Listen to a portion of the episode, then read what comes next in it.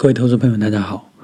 今天我们讲选股的第十三个原则，叫做一家公司的管理梯队是否有层次，是否合理。那什么叫做管理梯队呢？其实这就是好比是一个梯子，对吧？它有每个部分，每个这种井格，然后每一个井格就代表一个角色或者一个部门。大家分工明确，然后呢，成为一个整体，每个部分呢又分别承担着不同的角色。尤其是在公司发展的比较大了以后，这个管理梯队非常重要。因为在小的时候啊，其实你作为一个创始人或者公司的 CEO，你可以说是事事亲自亲为，可以没有问题。但是，一旦大了以后，你还是陷在这种细节末枝里，没有让你的管理团队、管理梯队去替你分担，那这样的话，其实就会造成你这个高层管理人员的精力上的混乱。然后呢，该重要的事情没有去做，不重要的事情呢，却反而把它做得很好。这样的话，就出现了一种本末倒置，就会影响到公司长远的发展。我举个例子来讲，就是。联想集团的创始人柳传志，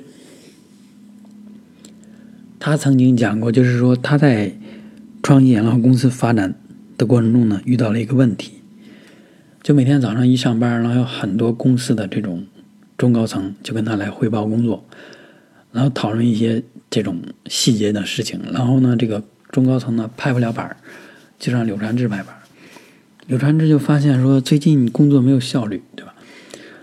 然后非常重要的事情呢，就是由于天天跟这些中高层开会讨论问题，都被耽误了。原本这些问题他后来反思，就是说可以放权，对吧？去给这些中高层的人呢，让他们去做决策，自己呢去做一些真正重要的事情，关系到公司生死存亡、命运方向、战略相关的事情。把其余的事情呢放权，把合适的人呢放在合适的位置上，这样的话呢，让这个人在他那个位置上发挥作用，不要再经过自己了。所以呢，他就逐渐的建立起自己的这个管理梯队、管理团队来，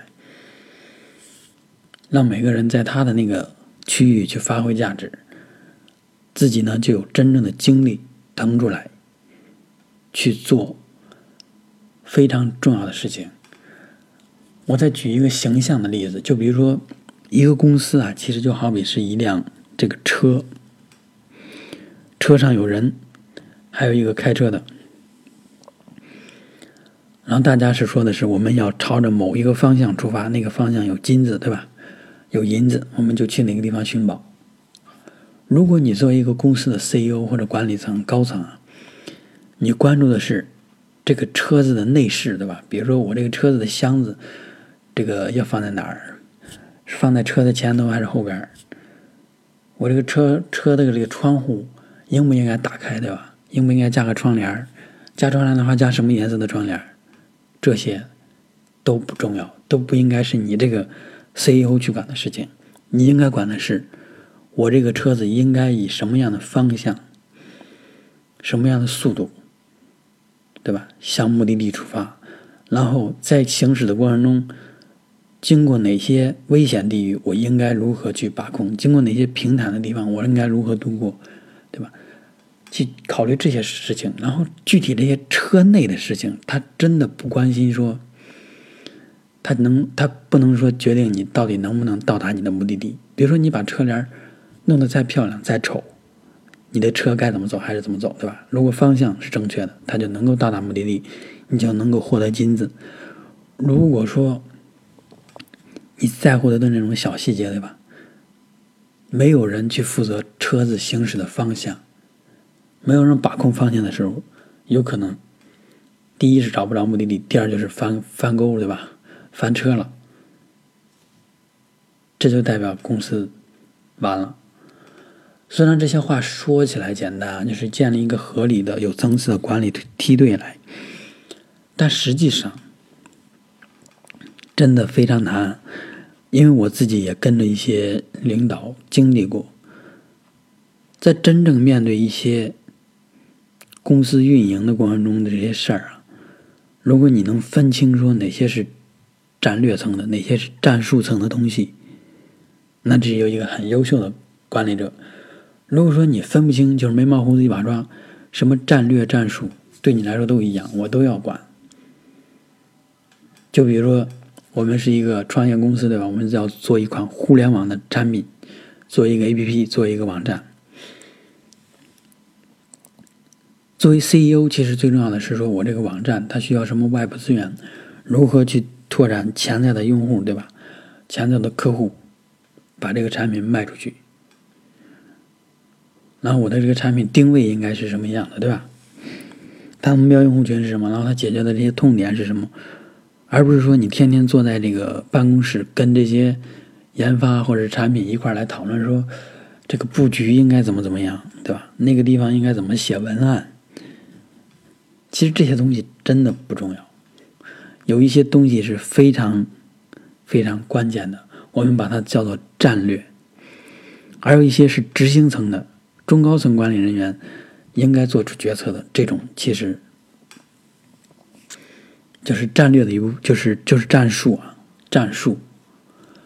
然后这些是比较底层一段、一低层次的一个东西，高层次的就是战略。比如说像马云，对吧？如果他天天在战术层纠结的话，他没有时间去见这么多人，对吧？开那么多会。他肯定都会说：“哇，我现在没有时间，我太忙了。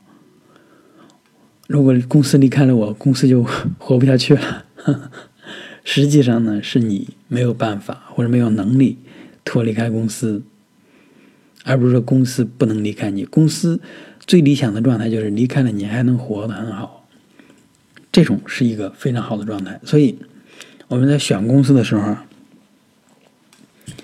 如果是一种小公司。他的管理层能力特别好，当然这是理想状态，就是可以可以买入。最好的公司是什么样的？就是这家公司啊，他无论说这个管理层变动有多大，只要说这个管理层他来了以后，知道他的这种职责，对吧？你把他放到相应的岗位上，就能够把公司运营好。这种其实才是真正的一个好的公司。好，以上呢就是我们今天讲的管理层梯队是否有层次，是否合理。作者讲的呢，其实也并不是说特别的复杂，他讲的比我讲的呢还要简单一点吧。然后我呢，其实是根据了我以前的 跟随的几个领导的总总结，还有我自己听的这，比如说一些企业这个高层领导讲的这种，我总结的。总而言之，就是大企业你要选那种管理层次分明的，然后呢，管理权相对下放的这种公司。如果管理权特别集中，老板一言堂，这种会限制公司在未来的发展，也会限制公司它对于未来战略的布局。因为一个人的精力。百分之百是有限的，对吧？一定是有限的。你在这个小事情上花了精力，你就不能够在更大的事情上去花，对吧？更多的精力出来。好，谢谢大家。以上就是今天的内容。